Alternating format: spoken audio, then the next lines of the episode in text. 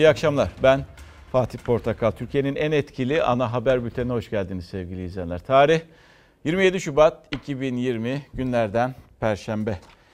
Bir söz var. O sözü hepimiz biliyoruz. Eğitim şart diye. Tabela eğitim şart değil ama dönüşüm şart. Dönüşüm derken neyi kastettiniz diye soracak olursanız bugünlerde çok konuşuluyor. Kentsel dönüşüm, yerinde dönüşüm, uzaklarda dönüşüm. İşte oradan esinlendik. Dönüşüm şart. Biraz zor ama zor olanı severiz. Neticede bununla da ilgili düşünceler paylaşılabilir diye düşünüyorum sevgili izleyenler. Şimdi neler var? Koronavirüsü var. Onunla ilgili bir haber. Ankara'da Gökçek olayı, Bülent Arınç olayı ve suç duyurusu. Yalova'dan bir haber geldi. Yalova Büyükşehir Belediye Başkanı'nın görevden alınma olayı var. Akşam saatlerinde detayları aktaracağım sizlere. Ama tabii en çok konuştuğumuz konuya gideceğiz. İdlib meselesine gidiyoruz. Ve İdlib'den dün akşam saatlerinde aslında 2 şehit olduğu söylendi. Ne var ki Cumhurbaşkanı bugün genel merkezde Ankara'da konuşurken sayının 3 olduğunu, 3 şehidin olduğunu, İdlib'den 3 şehidin geldiğini söyledi. Ve onun söylemesiyle birlikte tabii ki 3 şehit resmiyet kazandı. Bu sefer Milli Savunma Bakanlığı yapmış olduğu açıklamada Suriye ordusu veya rejim uçaklarının vurduğunu söylüyordu. Bu şekilde açıklama yapıldı. Ve yine Cumhurbaşkanı bugün öğle saatlerindeki konuşmasında evet dedi. Biz kayıplar veriyoruz ama rejimin kaybı daha fazla. 3 tane şehidimiz var. Mekanları cennet olsun. Fakat onun yanında tabii rejim güçlerinin kaybı çok büyük. Rejim güçleri İdlib'de Türk ordusunu hedef aldı. Hava saldırısında 3 askerimiz şehit oldu, 1 askerimiz de yaralandı. Şehitler Samsun ve Kahramanmaraş'ta sonsuzluğa uğurlandı. Haklarınızı helal ediyor musunuz? Helal olsun. Yüreğimizi yakan acı haber Suriye'nin İdlib kentinden geldi. Esad güçlerinin hava saldırısında İstikam uzman onbaşı Şükrü Elibol'la piyade uzman çavuş Soner Enes Baykuş şehit oldu. Şehit İstikam uzman onbaşı Şükrü Elibol 27 yaşındaydı. 2 yıllık evliydi. Eşi 8 aylık hamileydi. Bir ay sonra baba olacaktı. Samsun'da son yolculuğuna uğurlandı. 24 yaşındaki Kahramanmaraşlı şehit piyade uzman çavuş Soner Enes Baykuş evliydi. Annesinin asker selamıyla karşıladığı şehit Mehmetçik dualar ve gözyaşlarıyla toprağa verildi.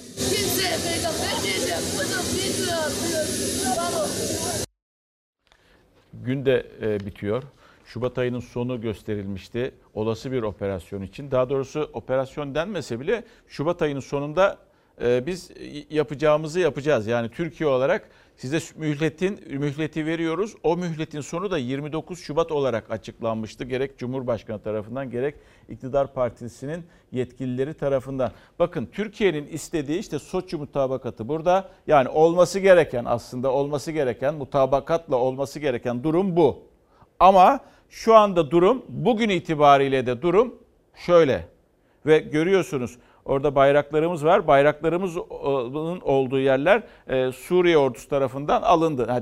Şunu diyeceksiniz tabii ki. Yani orası Suriye toprağı değil mi? Ama yapılan, evet Suriye toprağı ama yapılan bir de mutabakat var. Soçi mutabakatı var. Karşılıklı olarak imzalanmış Rusya, Türkiye ve İran tarafından imzalanmış mutabakatlardan, anlaşmalardan bahsediyoruz. Bu duruma gelmesini istiyor Türkiye. Soçi mutabakatına gelmesini istiyor ve ayın bugün 27'si itibariyle 2 gün kaldı. 48 saatte bu gerçekleşebilir mi? Esad güçlerini şu duruma getirebilir mi? Yani aldığı yerleri, soru şu, aldığı yerleri bırakır mı? Rusya'nın desteğiyle aldığı yerleri bırakır mı? Bırakmayacağını biliyoruz zaten ama işte 29'undan sonra ne olacağını bilmiyoruz. Asıl önemli olan da bu. Geldik. Şimdi tabii Cumhurbaşkanı sadece onlar da kayıp veriyor, daha fazla kayıp veriyor cümlesini kurmadı. Aslında bence yani kurulması gereken bir cümle miydi? Ben çok kurulması gereken cümle olarak görmedim onu. Çünkü neden diyeceksiniz? Önemli olan yani insan ve bizim şehitlerimiz. Yani karşı tarafta bizden daha fazla veriyor demek bir savunma. 1 de verseniz, 1000 de verseniz şehitler bizim şehitlerimiz, bizim çocuklarımız, bizim abilerimiz, bizim büyüklerimiz veya bizim yaşıtlarımız, kardeşlerimiz. O yüzden öyle bir cümleye gerek var mıydı bilmiyorum. Geldik.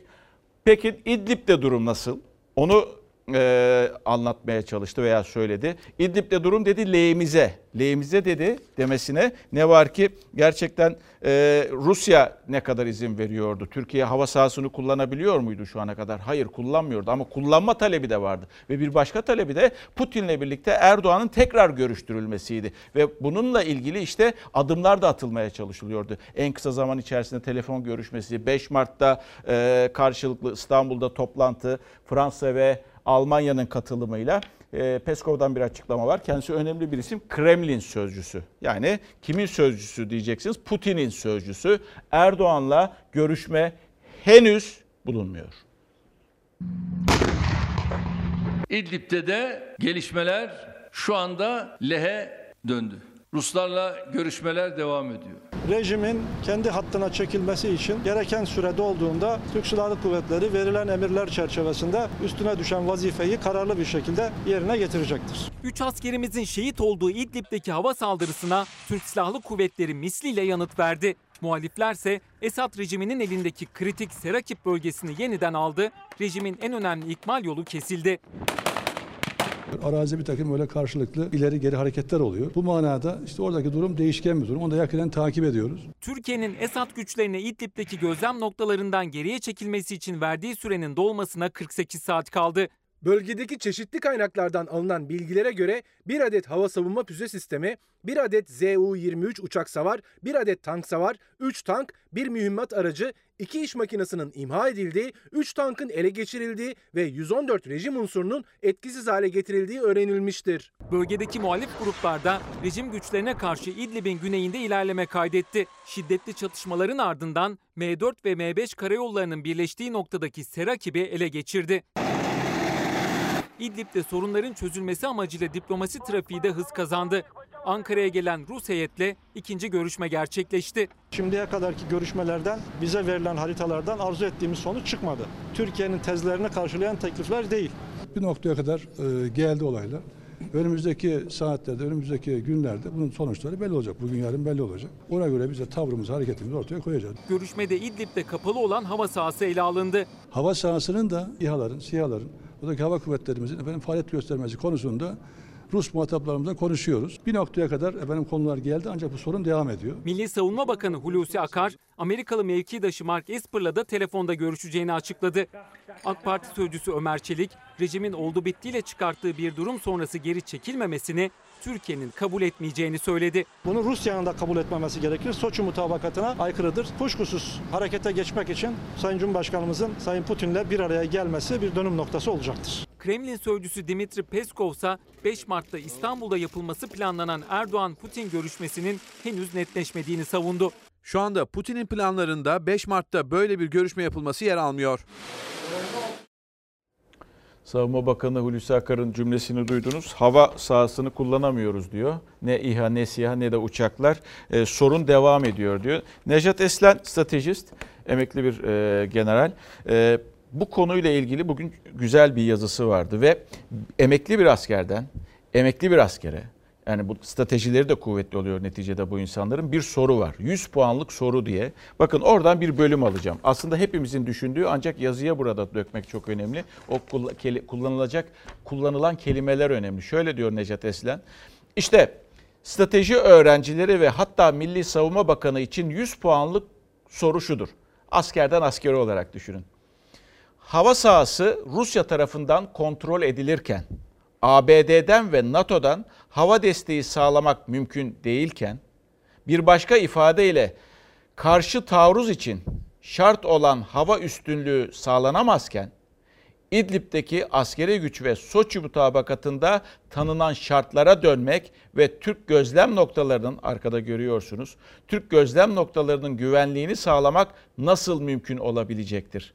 Bu askeri stratejinin başarı şansı nedir? Bu askeri strateji ancak Rusya'nın İdlib'de hava sahasını Türkiye'ye karşı kullanmama hususunda diplomasi masasında ikna edilmesiyle başarılı olabilir. Yani ancak diyor diplomasi yoluyla burayı açabilirsiniz, bu soruna giderebilirsiniz. Aksi takdirde gidermeniz güç diyor çünkü hava sahasını kullanamıyorsunuz. Bir son sözü var, onu da okuyacağım birazdan ama önce bunun bir siyasetine, Ankara'daki yansımalarına bakacağız sevgili izleyenler. Biz Adana mutabakatıyla İdlib'teyiz. Bizi taciz eden kim olursa olsun tepesine bineriz. Türkiye'nin gözü kulağı İdlib'te. Yeni şehit haberleri gelirken, sahadaki sıcak gelişmeler yakından takip edilirken siyasette İdlib'i konuşuyor. Muhalefet iktidarı Erdoğan, Kılıçdaroğlu'nu hedef aldı. İdlib sanki Türkiye toprağı. Ya adam kendi toprağı kardeşim. Esed'in nasıl bir katil olduğunu görmüyorsan sana ne diyelim ya. Varsın o Bay Kemal'in dostu olsun. Ama bizim dostumuz olamaz. Bütün yumurtaları aynı sepete koymayın dedik mi? Dedik. Tehlike var mı? Hava sahasında var. S-400'ler kutuda kaldı. Patriot talep ettiler. Amerika Patriot vermem dedi. Suriye milli ordusuyla oradayız. Askerlerimizle dayanışma içindeler. Rusya'nın desteği olmasa, İran'ın desteği olmasa Esed'in ayakta durması mümkün değil. İktidarla muhalefet Suriye ve İdlib'i tartışırken Cumhurbaşkanı Erdoğan da Cumhur ortağı Bahçeli ile bir araya geldi. Sizler zahmet ediyorsunuz. Erdoğan ve Bahçeli 35 dakika görüştü. İdlib meselesi görüşmenin en önemli başlığıydı. İki isim kapalı kapılar ardında bölgedeki gelişmeleri ele alırken sahadaki son durum ve diplomasi trafiği iktidar muhalefet hattında tansiyonu yükseltti. Esed'le gidip görüşsünler diyor. Sen daha Esed'i tanımazken ben onunla görüşüyordum. Onun karakterinin ne olduğunu biliyorum. Çok seviyorsan sen git görüş. 911 kilometre sınırımız var. Bu sınırları Bay Kemal çizmedi. Orada ne işiniz var diyor. Sen anlamazsın bu işlerden. Sen siyasetin cahilisin. İdlib'den gelebilecek şehitlere ses çıkarmayın. Buna rıza ürettiriyor. Yoksa içeride çok daha büyüğünden karşılaşırız. 5 Mart'ta tekrar bir araya geleceğiz. Suriye genelinde, İdlib özelinde krizin çözümü için 5 Mart'ta dörtlü zirve yapılacağını duyurmuştu Cumhurbaşkanı ama uzlaşı olmadı. Kremlin'in de diplomatik bir lisanla 5 Mart buluşmasını yalanlaması da iktidarla muhalefet arasında söz düellosu yaşattı. Gelinen nokta şu an itibariyle tıkanmış bir noktadır. Dolayısıyla bunun açılması liderlerin görüşmesine bağlıdır. Evet. Tarih çalışılır arkadaşlar. Cevap Peskov'dan: o gün başka planlarımız var. Ya Türkiye'yi bu hale düşürmeye kimsenin hakkı yok. İdlib hem siyasetin hem bölgenin sıcak başlığı olmaya devam ediyor. Tabii 48 saatte AK Parti yetkilisini dinlediğinizde tıkanmış sözcüsünü, tıkanmış bir sorundan bahsediyor. Hemen akla gelen soruda 48 saatimiz var. 48 saatte bu soru nasıl çözülecek? İşte dedim ya, Nejat Esen'in o son sözü vardı. Onun son sözünü okuyayım ki herhalde iki taraflar da onu kullanıyorlar şu anda hararetli bir şekilde, biz hissetmesek de. Son söz demiş Nejat Esen: askeri güç diplomasinin başarısız olduğu şartlarda savaş aracı olarak kullanılır. Askeri gücün ne zaman kullanılacağını, diplomasi zayıfladığında, başarısız olduğunda askeri güç kullanırsınız diyor.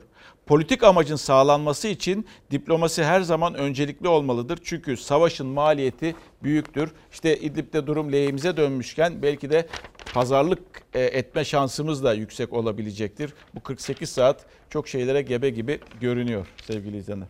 Ve tekrar biz Türkiye'deyiz. Türkiye'de tabii farklı farklı tartışmalar var. İşte o farklı tartışmalardan biri Süleyman Soylu'dan geldi. Malum gezi olaylarını geçmişten hatırlayacaksınız. Onun bir yargılama süreci vardı. O yargılama sürecinde beraat eden isimler vardı. En bilinen isim Osman Kavala dediğinde, ha evet tanıyoruz, anımsıyoruz diyeceksiniz. Ve sonrasında başına gelenleri de biliyorsunuz. Ve işte bugün Anadolu Ajansı'nın Editör Masası programına katıldı. Böyle bakanlar oraya katılıyor. İçişleri Bakanı kendisi aynı zamanda. Onu da hatırlatayım.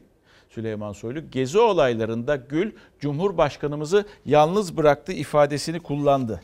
Ardından bir de Bülent Arınç'ın bir başka televizyon programında cümlesi vardı. Bu çok enteresan ve farklı bir benzetme. Dinlediğinizde aslında ha ben ne demek istediğini anladım diyeceksiniz.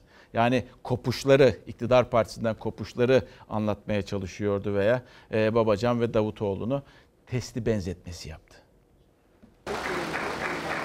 Abdullah Bey'i, Recep Tayyip Erdoğan'ı yalnız bırakmakla suçluyorsunuz. Suçluyorum tabii.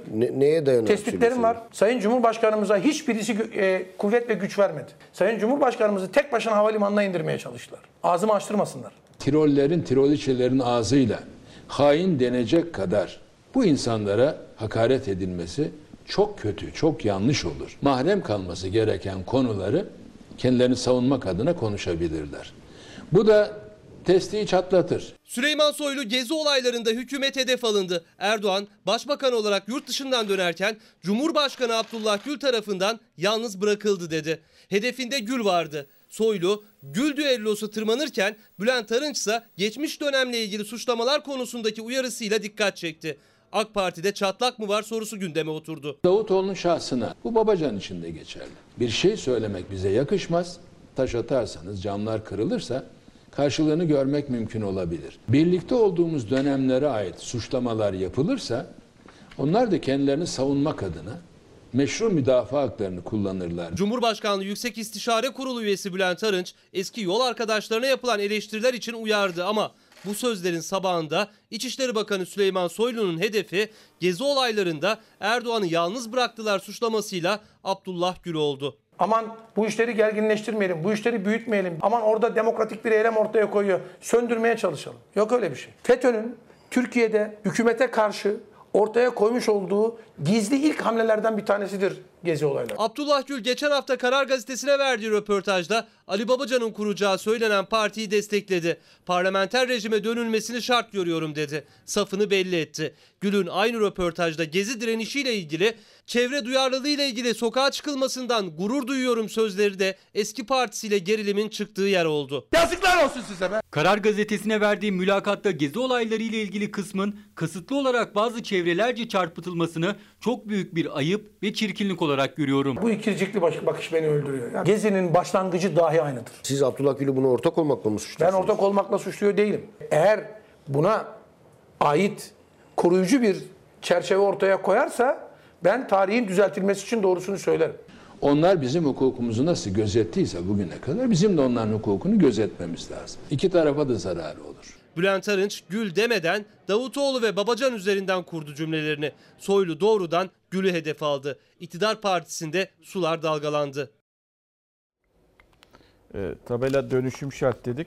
Adnan Bey, gerçek gündemle uğraşalım. Deprem, Suriye meselesi, ABD ilişkileri, Rusya diyalogumuz dönüşüm şart. Zaten bültenimizde de bizim sırf o var dikkat ederseniz. Yani Türkiye'nin gündemi neyse veya bizler ne konuşuyorsak, sizler ne konuşuyorsanız eşinizle, dostunuzla bizler de onun yansımalarını getiriyoruz ekrana. Onlardan bir tanesi ittifak tartışması. Yine başladı ittifak tartışmaları. Yani diyeceksiniz ki ya Fatih, ittifak tartışmaları başladı. Yani önümüzdeki 3-5 ay içerisinde, 7-8 ay içerisinde bir seçim olabilir mi?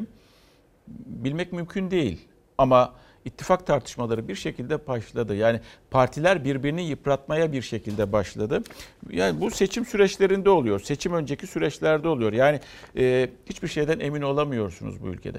Ve bugün çok enteresan, işte o ittifak tartışmaları içerisinde Meral Akşener Anadolu turlarını sürdürüyor vatandaşın arasında, ama bu kez ummadığı bir şeyle karşılaştım. Ve Balıkesir'de bir vatandaş dedi ki siyaset olarak nerede duruyorsunuz?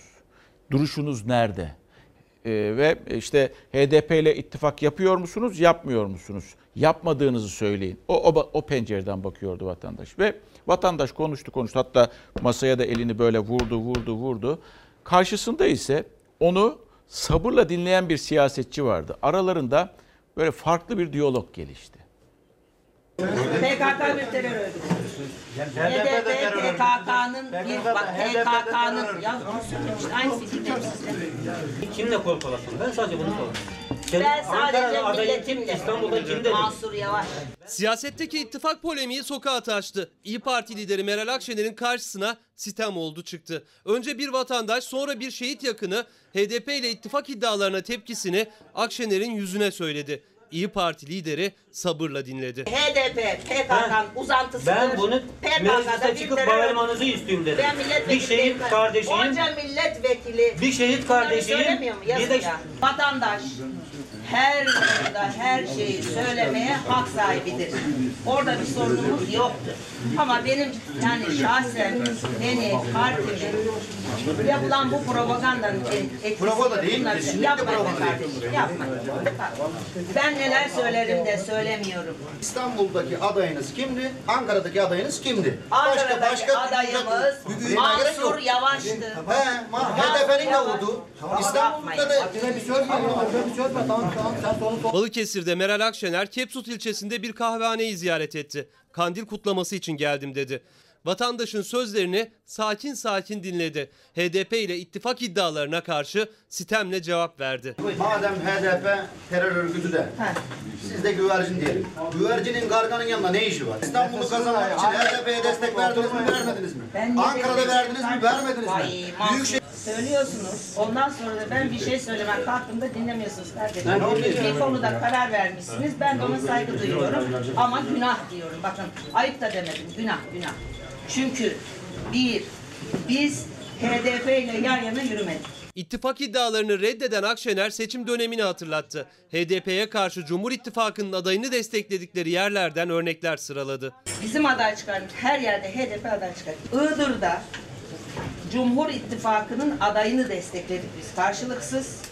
Yani AK Parti ile MHP'nin adayını destekledik ve dolayısıyla orada aday çıkarmadık. Bak bunları da duymuyor kimse. Ahlat'ta AK Parti'nin adayını destekledik. Vatandaşla ittifak tartışması dakikalarca sürdü. Her iki tarafta birbirini dinleyerek noktayı koydu. Siyasetçinin belki de bakın bu bence çok güzel bir şey, halka inmesi. Son zamanlarda Meral Hanım bunu yapıyor ama kurmacasız halka inmek çok çok önemli. Yani öyle çıktığı gibi inecek halka, yoksa seçilen, yerleştirilmiş, oluşturulmuş senaryo içerisinde hareket etmemesi çok çok önemli. Bence bunlar olumlu hareketler. Vatandaşın evet kafasındaki soruya da birebir cevap veriyor. Siyasilerin bence de halka dokunması gerekiyor artık ki güzel bir hareketti. Orada bir siyasetçi olarak aslında hani karşısında tepkili bir seçmenin hem düşüncelerini öğrendi hem de onun sert duygularını da sabırla dinledi. Güzel bir şeydi. Tartışma da hoş gitti. Bütün siyasetçiler bunu yapmalı.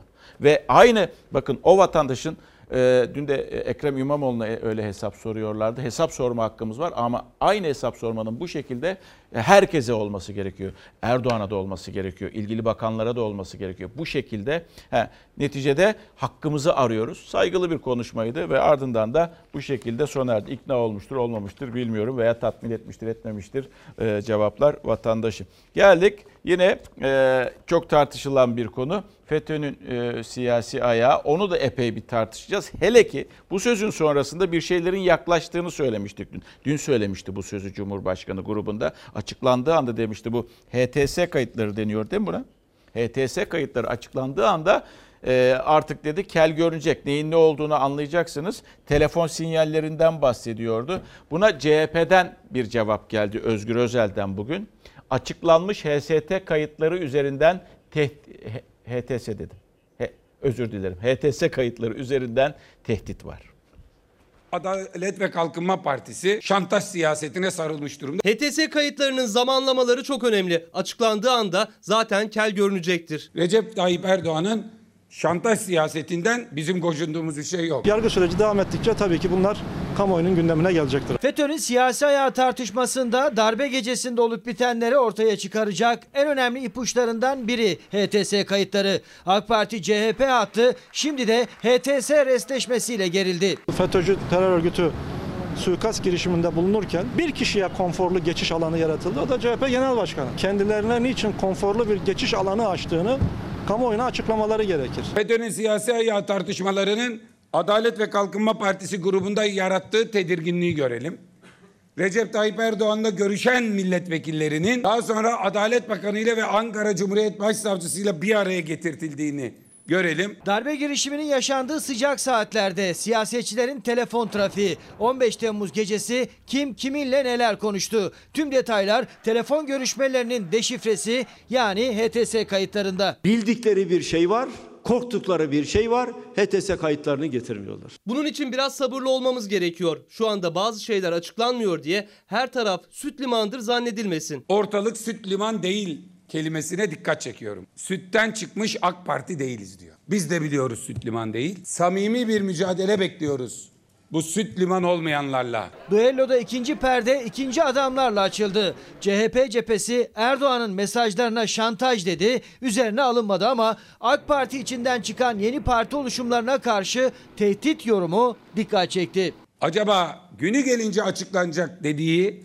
şantajı kimlere yapıyor Recep Tayyip Erdoğan? Eski yeni Hangi siyaset arkadaşla ilgili neleri kastediyor onları hemen açıklasınlar. Konseyin şu an içinde olup dedikoduları yapılanlarla alakalı bu kayıtlar ortaya döküldüğünde çok daha farklı bir hava eser ve esecektir. Açıklandığı anda zaten artık kel görünecektir. Ayıklanmış ETS kayıtlarını işe geldiği zaman konuşmaya değil, yargının üzerindeki baskıları ortadan kaldırıp meclisin içinde olduğu bir sürecin bir an önce başlatılmasını söylüyoruz. Ayıklanmış HTS kayıtları üzerinden şantaj var, tehdit var diyor. Şimdi tabii aradan bakın 2016 yılının 15 Temmuz'undan bahsediyorum. Ve geldik 2020 yılının Şubat ayını neredeyse bitirdik artık. 3,5 yıl geçmiş. Bizim bunları öğrenmememiz bir kere toplumdan bunun kaçırılması demeyeceğim ama topluma bunun anlatılmaması, duyurulmaması büyük bir hata değil midir? 3,5 yıl geçmiş. 3,5 yılın belki de toplasan gün olarak, yıl olarak 3 yılı belki siyasi ayağı bulmak için şey yaptık. Günümüz her gününe hesap edecek olsak tartıştık ve ya şimdi çıkılmış HTS kayıtları var ve işte onlar mahkemelerde, yargı sürecinde kel görünecek. Ama biz bunu çok önceden duymak istiyoruz, bilmek istiyoruz. Kim nerede ne yapmış öğrenmek istiyoruz.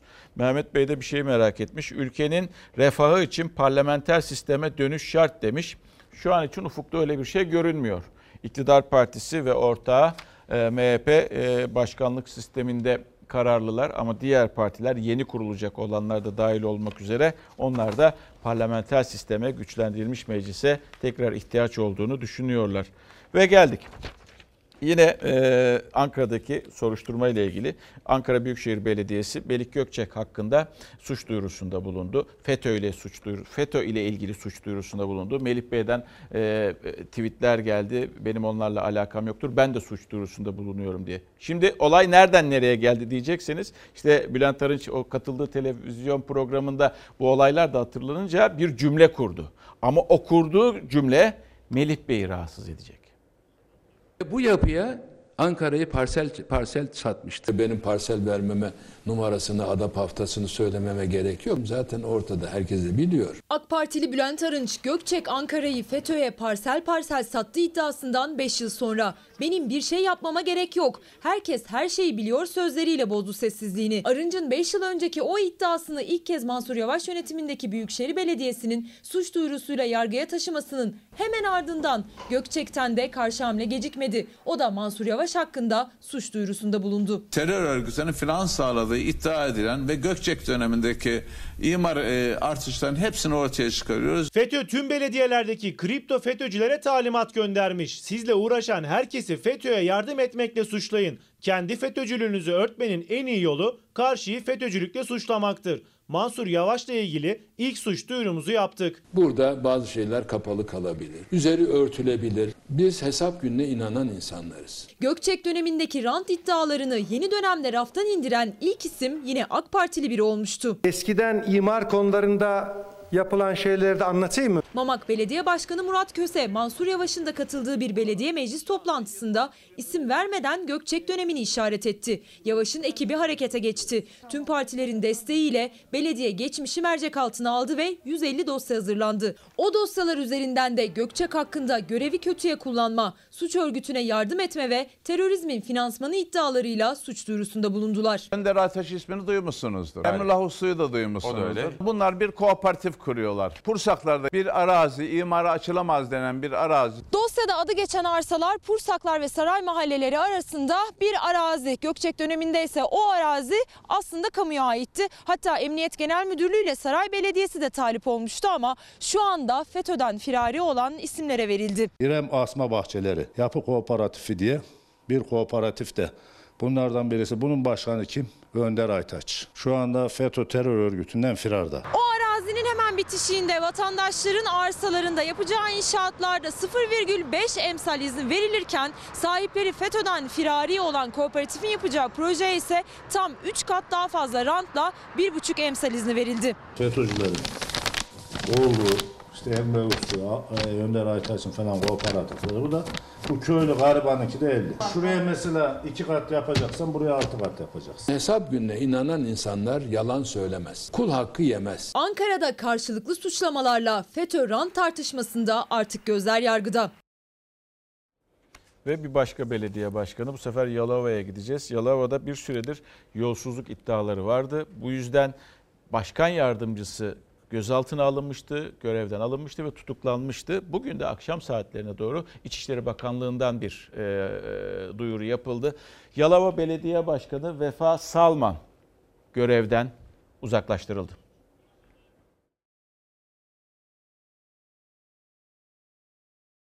Sonuna kadar biz sahip çıktık. Koruduk, kolladık, harcarken 1 liranın dahi hesabını yaptık. Yalova Belediye Başkanımız Vefa Salman'ın ve Başkan Yardımcısı Halit Güleç'in görevden uzaklaştırıldığı ile ilgili bir bilgi düştü, teyit ettik. Belediyede bir yolsuzluk olduğu tespit edildi. Ancak bunu tespit eden Sayıştay raporu değil. Yalova Belediyesi'nde başlatılan zimmet soruşturmasında Belediye Başkanı Vefa Salman, İçişleri Bakanlığı kararıyla geçici olarak görevinden uzaklaştırıldı. Aynı soruşturmada Başkan Yardımcısı Halit Güleç için de uzaklaştırma kararı verildi. Yalova Belediyesi'nde 6 Şubat'ta Mali Hizmetler Müdürlüğü'nde çalışan Reşat E'nin muhasebe kayıtlarında usulsüz işlemler yaptığı tespit edildi. Belediye, İl Emniyet Müdürlüğü'ne başvurdu, savcılığa suç duyurusunda bulundu. Soruşturma kapsamında belediye başkan yardımcısının şoförüyle bir muhasebe çalışanı da gözaltına alındı. Bir kez daha millet önünde ve tarih önünde meydan okuyoruz. Yolsuzluğu yapan da, gizleyen de, bilip de hukuku değil, kendince bir iç hukuku uygulayarak istifa ettirtip örtbas eden de aynı niteliktedir. Bu sırada İçişleri Bakanlığı da mülki müfettişleri görevlendirdi. İncelemede belediye gelirlerinin büyük çoğunluğunun usulsüz bir şekilde başka bir hesaba aktarıldığı belirlendi. Bu hesaptan 11.428.433 liranın belediye ile hiçbir alacak ilişkisi olmayan kişilere gönderildiği ortaya çıktı. Yalova'daki yerel seçimlerde her türlü seçim kazanılır, itinayla mazbata alınır. İçişleri Bakanlığı akşam saatlerinde yaptığı yazılı açıklamayla Yalova Belediye Başkanı Vefa Salman'la Başkan Yardımcısı Halit Güleç'i geçici tedbirle görevden uzaklaştırdı. Karara CHP lideri Kılıçdaroğlu sosyal medyadan, CHP Grup Başkan Vekili Özgür Özel meclisten tepki gösterdi. Belediye Başkanımız Vefa Salman'ın görevden alınması saray iktidarının hukuk anlayışının özetidir. Milletimiz nezdinde hükmü olmayan bu haksız hukuksuz kararı asla kabul etmiyoruz. Partili Cumhurbaşkanı'nın dün söylediği sözlerin boşa çıkmasından sonra itibar kaybetmemesi için belediye başkanımıza yapılan itibar suikastidir, kınıyoruz. Şimdi tabii bu artık yeni bir tartışma konusu bugünden itibaren, bu akşamdan itibaren yarın ne olacağını bilemiyoruz. Ama çok tartışılacak bir konu. Yalova ve başka yerler olacak mı olmayacak mı öyle bir bilgimiz yok ama göreceğiz. Siyaset bunu çok tartışacak, toplum da çok tartışacak gibi görünüyor. Bugün çok seyredilen bir video vardı. Sosyal medyada çok da tartışıldı ama olumlu anlamda eleştiriler fazlaydı. Ankara Büyükşehir Belediye Başkanı iyi çalışıyor, kötü çalışıyor. Onun kararını Ankaralılar verecek. Ama bir programa katılmıştı. Benim de dikkatimi çekti, paylaşmak istedim. Haber olarak değil, sadece sözlerini paylaşmak istedim. Ben böyle bir siyaset anlayışı ve böyle bir siyasetçi istiyorum. Devlet milleti için vardır. Devlet yurttaşı için vardır. Unutulmuş bir gerçeği hatırlatıyordu. Şöyle diyordu Mansur Bey katıldığı programda. Bakın, biz sizin paranızı harcıyoruz. Devlet memuruyuz. Bakmayın kocaman sıfatlar yakıştırılmasına. Bizim herhangi bir memurdan farkımız yok. Maaşımızı da siz ödüyorsunuz diyordu. Evet, ben aynı anlayışın tüm siyasetçilerde olmasını istiyorum. Sizler bizler için varsınız. Bizler ödüyoruz yol parasını, elektrik parasını, yapılan yatırımların parasını, sizlerin maaşını vesaire. Bunun bilincinde olarak o koltuklarda oturan siyasetçiler istiyoruz. Mansur Yavaş da onlardan biri olduğunu gösterdi sevgili izleyenler. Ve bir mesaj var, onu okuyayım. Aslında dönüşüm şart dedik ya, bir vatandaşın siyasetle ilgili bir mesajı var. İttifaklarla ilgili Adem Bey şöyle demiş: dönüşüm şart Fatih Bey, HDP'nin açıklamasını neden açıklamıyorsunuz? İttifak yaptık ve CHP bunu gizlemesin diyor. Bence Kemal Bey'in de değişim şart demiş. Öyle bir ifadesi var. Evet, onu bilemem. CHP'nin kurultayı olacak bu ay, Mart ayı sonuna doğru. Ama ittifaklar yaklaştıkça insanlar veya partiler de, partileri yöneten insanlar renklerini de belli etmek zorunda. Ve Koronavirüsü çok konuşuluyor. Bizde de konuşuluyor. Dünyada da çok konuşuluyor. Bizde durum nedir ve dünyada nedir durum diye bakacağız. Bizde Sağlık Bakanı sınıra gitti. İran sınırına gitti. Bu abartılı bir şey yazmadık oraya. Sınırda, İran sınırında teyakkuz var. Bu hastalık ülkemize gelecektir. Bu gerçeği görelim. Yani bunun dışında kalmamız çok zor. Çin'den sonra İran, Irak, Yunanistan ve Gürcistan koronavirüs sınırlarımızda. Dünya Sağlık Örgütü hiçbir ülke topraklarında virüs olmayacağı kanaatine kapılmasının uyarısında bulundu. İran'da hayatını kaybedenlerin sayısı 26'ya yükseldi. 82 bine aşkın kişiye bulaşan virüs yüzünden ölümler 2800'ü geçti. Sayı yükseldikçe ve virüs kapımıza kadar gelince Türkiye'de de tedbirler en üst seviyeye çıkarıldı. 12 tane risk ülkesi var şu anda, çok dikkat edilmesi gereken. Bu 12 tane ülkeyle alakalı olarak da biz gerekli uçaklarımızdaki dezenfekte işlemlerini büyük bir dikkatle yapıyoruz. Türk Hava Yolları Çin ve İran'ın ardından yine riskli olabilecek bazı uçak seferlerini azalttı ya da durdurdu. Suudi Arabistan da bütün dünyaya umre ziyaretlerini kapattı. İran'da artan ölümlerin ardından sınırdaki tedbirler de en üst seviyede tutuluyor. Van Kapıköy Gümrük Kapısı giriş ve çıkışlara kapatıldı. Gümrük sahasının bulunduğu alana Sahra Hastanesi kuruldu. Sağlık Bakanı Fahrettin Koca da incelemelerde bulundu. Şu an 60 kişinin Gürbulak sınır kapısında aldığımız ve takip ettiğimiz kişi olduğunu ve bu 60 kişi vatandaşımız için de soğuk algınlığı belirtisi olduğunu bildiğimiz 3 kişiyi hastane ortamına aldık. Türkmenistan virüsten dolayı sınırlarını kapatınca Türk tır şoförleri ise İran sınırında mahsur kaldı. Lütfüabad sınır kapısında 1000'e yakın tır şoförü yaklaşık bir haftadır bekliyor. Herhangi bir Türk yetkilisiyle görüşme yaptınız mı? Yok. Herhangi bir bilginiz? Kimse gelmedi. Bizimle ilgilenmiyor. Konsolosluklarımızla görüşme yaptık. Onlar bize dönün diyorlar ya, biz nasıl döneceğiz? İstanbul Tabip Odası ise bir basın toplantısı düzenledi.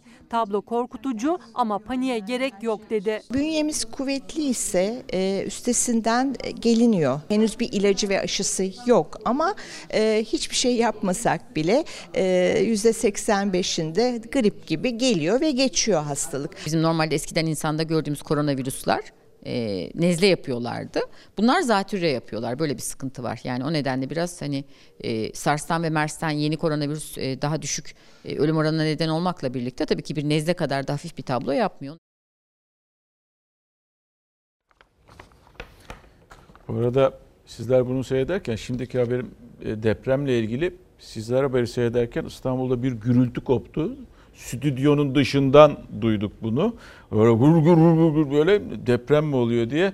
Ama İstanbul'da bir şimşek, evet, bir gök gürültüsü. İstanbul'da bekleniyordu zaten yağmur. Dikkatli olmakta fayda var.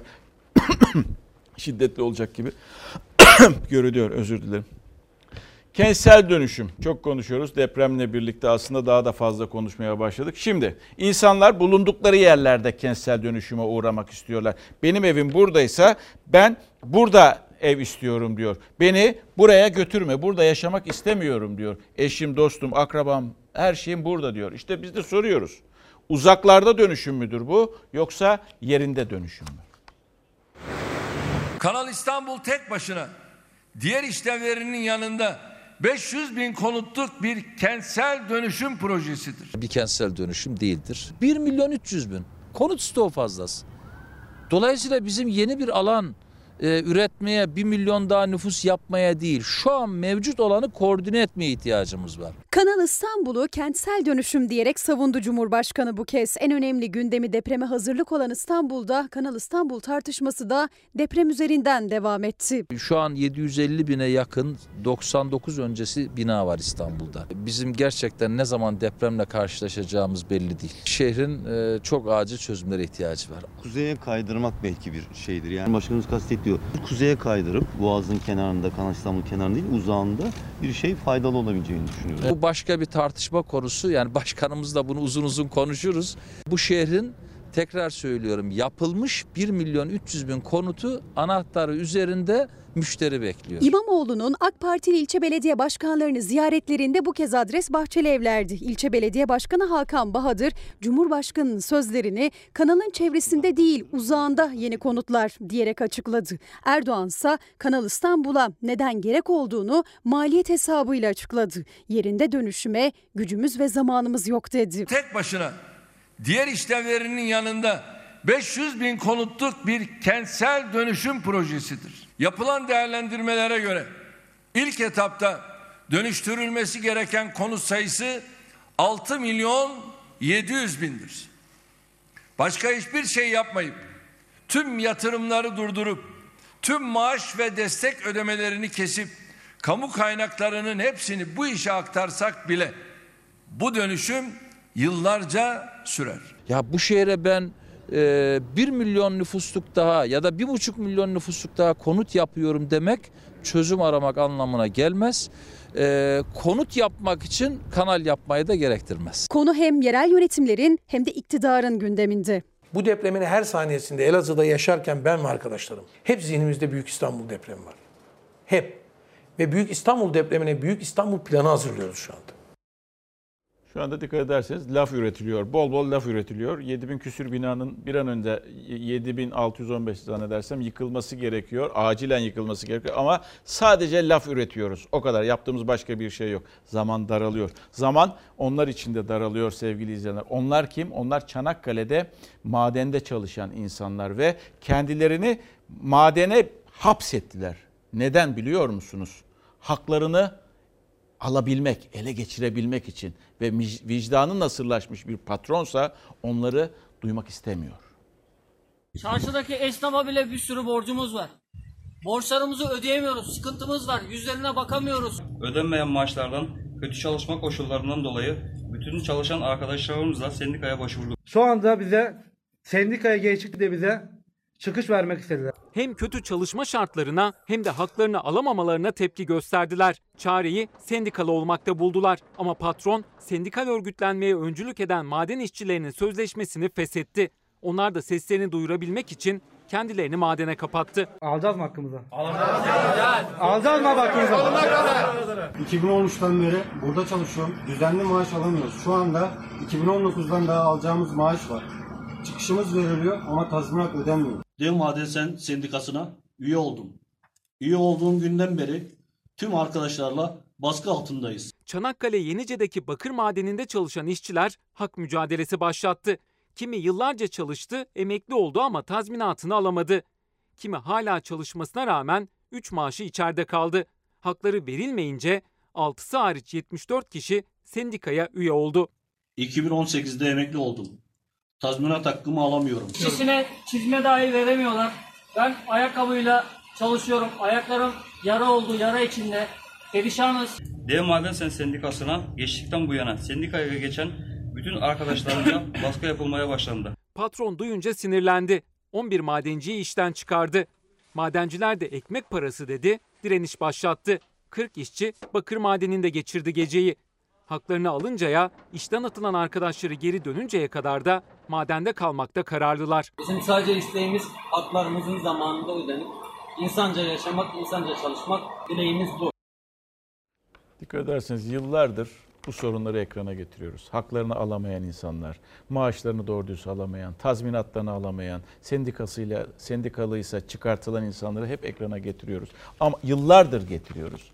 Yıllardır ve bir düzenleme yapılamıyor. Yani bunu iktidarın duymaması, bunu Çalışma Bakanı'nın, bunu ilgili bakanların, yönetenin, Cumhurbaşkanı'nın duymaması mümkün değil. Çünkü yıllardır kangren gibi bir sorun bu. Yapamıyor muyuz, halledemiyor muyuz? Bir kanunla çıkardıktan sonra onu denetleyemiyor muyuz? Bu denetim de mi yapılamıyor? Ve mağdur olan hep çalışanlar, işçiler oluyor.